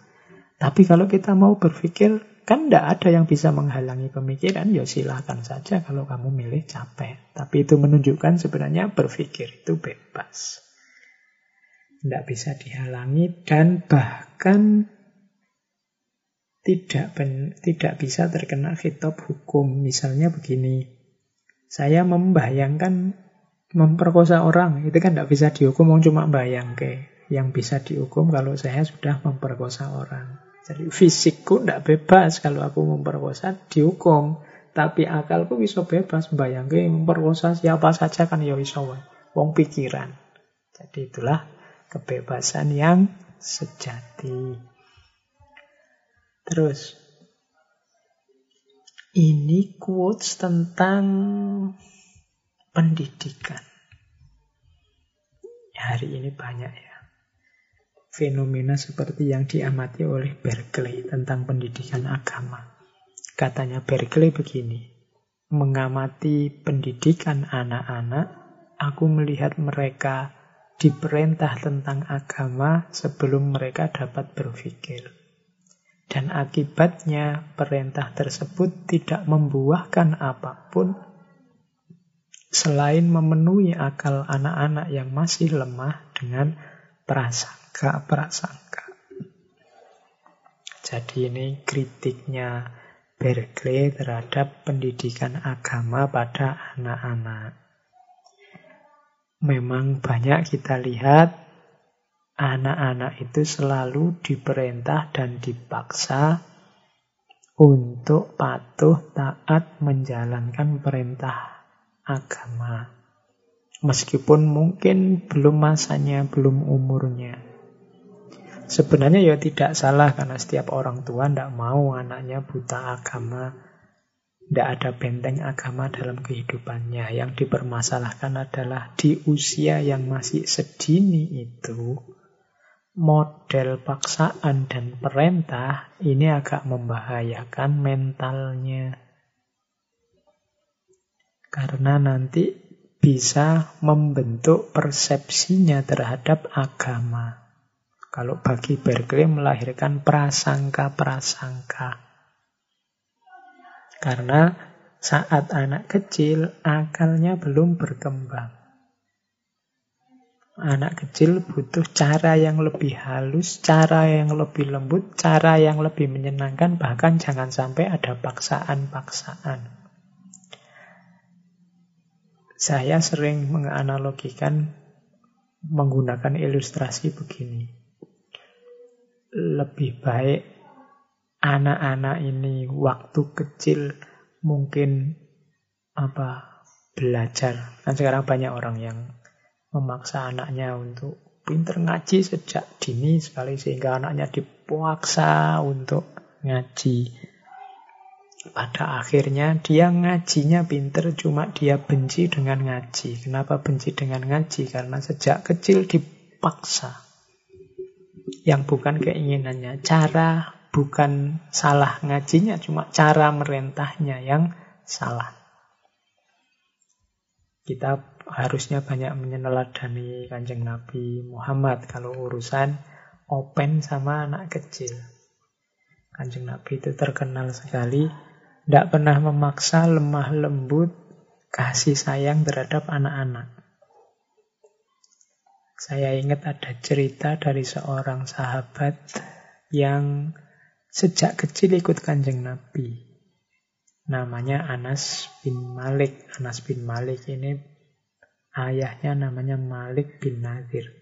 Cuma ayahnya meninggal waktu beliau kecil dan oleh ibunya beliau yang kecil ini dititipkan di rumah Rasulullah tujuannya untuk melayani Rasulullah. Kalau hari ini mungkin nyantrik di rumahnya Rasulullah.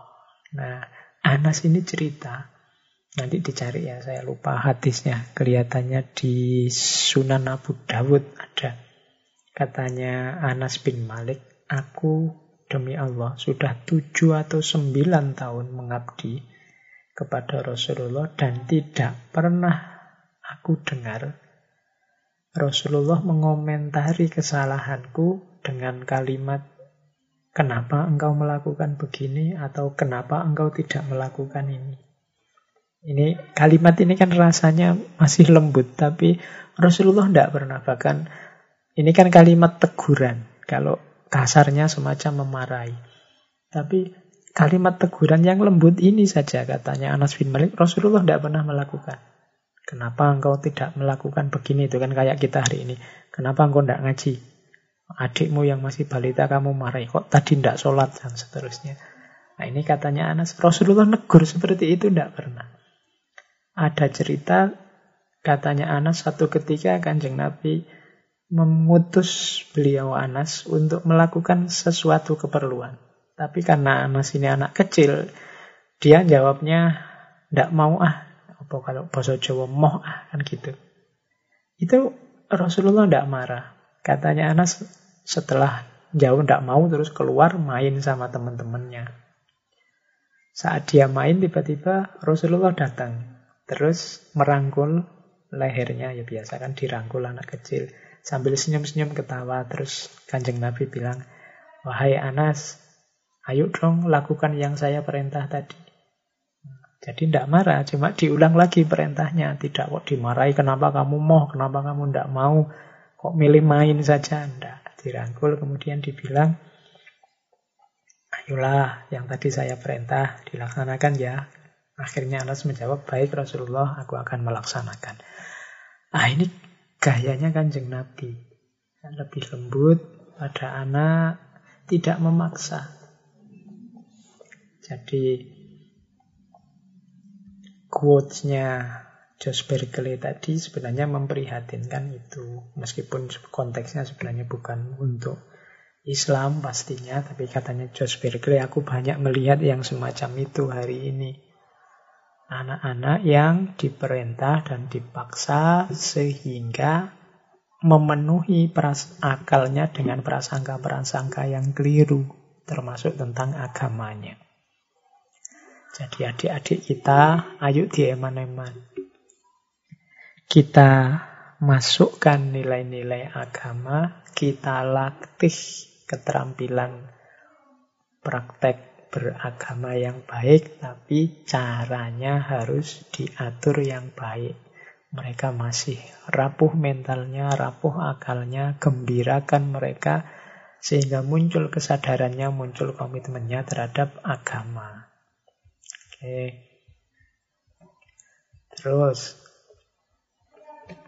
Nah, ini ada lagi selanjutnya quote we ought to think with the learned and speak with the vulgar. Katanya Josh Berkeley, kita harus berpikir bareng-bareng orang yang terpelajar dan kita bicara dengan orang yang vulgar. Vulgar itu mungkin maksudnya di sini bicara yang apa adanya. Untuk mengasah pikiran kita, ayo banyak-banyak berpikir, diskusi dengan orang-orang pintar. Tapi speak with the vulgar. Untuk tahu yang benar kenyataan yang sejati kadang-kadang kita butuh orang-orang yang ngomongnya vulgar. Vulgar itu kan orang yang ceplas-ceplos. Kalau benar ya benar. Kalau salah ya salah. Tidak rumit tidak bulat nah itu kita latih diri kita dengan orang-orang yang vulgar biar kadang-kadang orang itu kan tambah pinter ilmunya tambah banyak tambah ruwet, tambah bulat, sehingga kebenarannya sering kelewat. Nah, orang-orang yang ngomongnya ceplas-ceplos apa adanya ini sering membantu kita untuk mengungkap yang benar. Contohnya ya kalau kita ketemu anak-anak kecil, anak-anak yang masih lugu, jujur, itu kan ngomong apa adanya ceplas-ceplos, tapi ya sering benar dibandingkan yang besar-besar yang sudah banyak retorikanya, sudah banyak basa-basinya, sehingga kebenarannya kadang hilang. Oke, terus apakah masih ada? Baik, masih ada satu lagi. Ini tentang negara sebenarnya kalimatnya agak spesifik ada beberapa hal yang membawa kemuraman dalam pikiran orang Inggris. Pakai kalimat Inggris ya karena memang Josh Berkeley ini dari Irlandia. Jangan lupa Irlandia itu jajahannya Inggris sejak abad ke-12. Zaman Berkeley hidup masih di bawah Inggris nanti merdekanya tahun 1921. Ya karena dia bekas jajahnya Inggris kan berarti dia masuk negara persemakmurannya Inggris. Sehingga di quotes ini Josh Berkeley pakai istilah Inggris ada beberapa hal yang membawa kemuraman dalam pikiran orang Inggris yang membuahkan kesedihan ekstrim. Yang pertama, agama yang menuju fanatisme. Yang kedua, kebebasan berpikir yang menuju ateisme. Dan yang terakhir, kebebasan yang membuahkan pemberontakan. Katanya Berkeley, hati-hati dengan tiga hal ini ya karena ini membuat orang sampai pada kesulitan hidup atau kesedihan yang ekstrim. Yang pertama hati-hati beragama yang jatuhnya nanti pada fanatisme. Banyak konflik sosial yang lahir dari sini. Yang kedua, kebebasan berpikir yang jatuhnya adalah ateisme. Ini akan menyulitkan kita, merusak hidup kita secara individu. Bebas berpikir ya, tapi hati-hati jatuh pada penyangkalan kita pada yang metafisik, pada Tuhan. Ini akan menyulitkan, menyusahkan hidup kita sendiri karena hidup yang mengandalkan diri kita apa adanya itu hidup yang lemah. Kita butuh sandaran yang maha, maka kebebasan berpikir yang menuju ateisme akan membuahkan kesedihan yang ekstrim. Kalau agama tadi ranah sosial fanatik, kalau kebebasan berpikir ini ranah individual. Dan kebebasan yang menuju pemberontakan, kalau ini ranah politik. Di dunia politik, ya ada kebebasan, cuma hati-hati jangan sampai jatuh pada rebel. Rebel itu pemberontakan, penggulingan kekuasaan. Ini nanti menyusahkan kita sendiri juga. Semoga tidak terjadi itu, karena akan lahir juga kesedihan yang ekstrim. Jadi agama yang fanatik, kebebasan berpikir yang ateistik, hidup bebas yang rebelistik, memberontak. Itu akan menyulitkan kita sendiri. Dan kalimat terakhir itu menarik, mungkin juga cocok untuk kita tanyakan hari ini, whose fault it is? If poor Ireland still continues poor. Salah siapa sih ini kok Irlandia yang miskin, yang mengenaskan, masih tetap mengenaskan.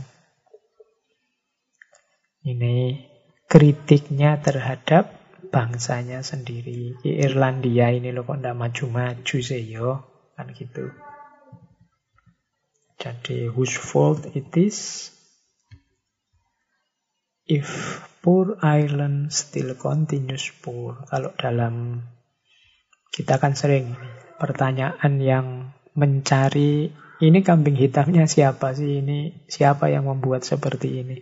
Kalau dalam Islam itu kan ada teori bahwa penanggung jawab di satu negara itu ada tiga teori. Ada yang bilang kuncinya ada di khalifah misalnya teorinya Imam Ghazali. Ada yang bilang kuncinya ada di sistem dan perangkatnya Misalnya gagasan-gagasannya Al-Mawardi. Atau ada yang bilang ya kuncinya ya semuanya, ya pemerintah, ya rakyat. Misalnya teori-teorinya Ibnu Taimiyah.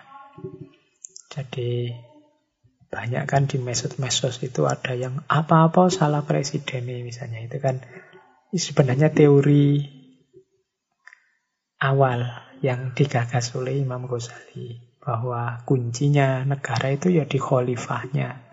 Cuma kan khalifah itu sistemnya beda dengan yang kita anut hari ini seorang presiden. Kalau khalifah memang menguasai semuanya A sampai Z sampai detail.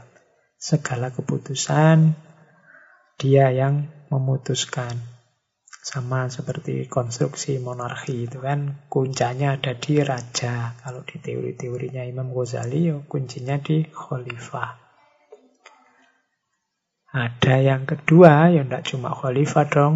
Kalau di teorinya Al-Mawardi, ya tidak bisa kalau hanya disalahkan pemimpin puncaknya. Pemimpin kan juga banyak pembantunya, menteri-menterinya, perangkatnya. Wong itu satu sistem.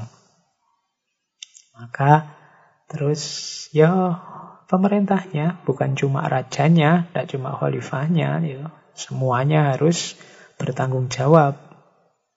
Ada yang ketiga, yaitu iya pemerintah, tapi juga jangan lupa rakyatnya. Sebagus apa pun pemerintah, kalau rakyatnya tidak bisa diatur, ya tidak jalan. Jadi semuanya harus bertanggung jawab. Nah, jawaban dari pertanyaannya Josh Berkeley tadi, whose fault is it? Salah sopo to yo, kok negaraku ini masih mengenaskan seperti ini? Nah, jangan ke susu. Kita tunjuk kambing hitam ya. Kita mau pakai teorinya yang mana ini dulu? Versi khalifah sentris atau versi sistem atau versinya Ibnu Taimiyah. Orang menyebutnya versi organisme. Seperti organisme yang ya semuanya ada perannya, tidak bisa sebagian-sebagian. Kalau model Imam Ghazali ya berarti carilah khalifah pemimpin yang super sehingga bisa mengatasi semua masalah kita hari ini.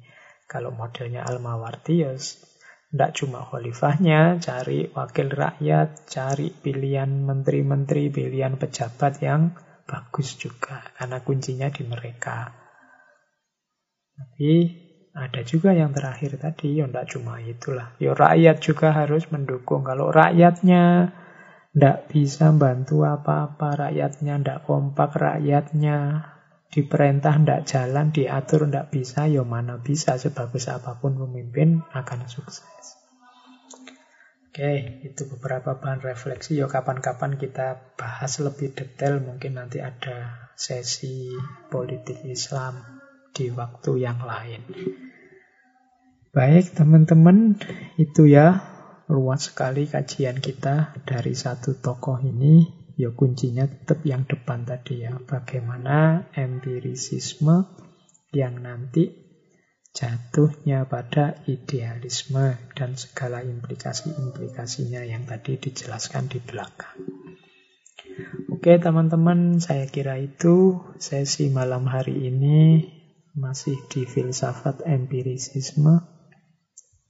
Insya Allah minggu depan kita lanjutkan di sesi terakhir empirisisme dengan tokoh yang mungkin paling terkenal yaitu David Hume. Kita lihat gagasan-gagasan David Hume seperti apa tentang empirisisme ini. Setelah itu minggu terakhir nanti kita lihat tema apa yang bisa kita angkat. Saya menyebutnya ini sesi permintaan. Nanti ada banyak sekali memang yang minta tema macam-macam ke saya. Salah satu akan saya kabulkan di sesi terakhir bulan ini. Entah apa itu. Saya kira itu kurang lebihnya mohon maaf. Wallahul muwafiq. Wallahu a'lam bisawab. Wassalamualaikum warahmatullahi wabarakatuh.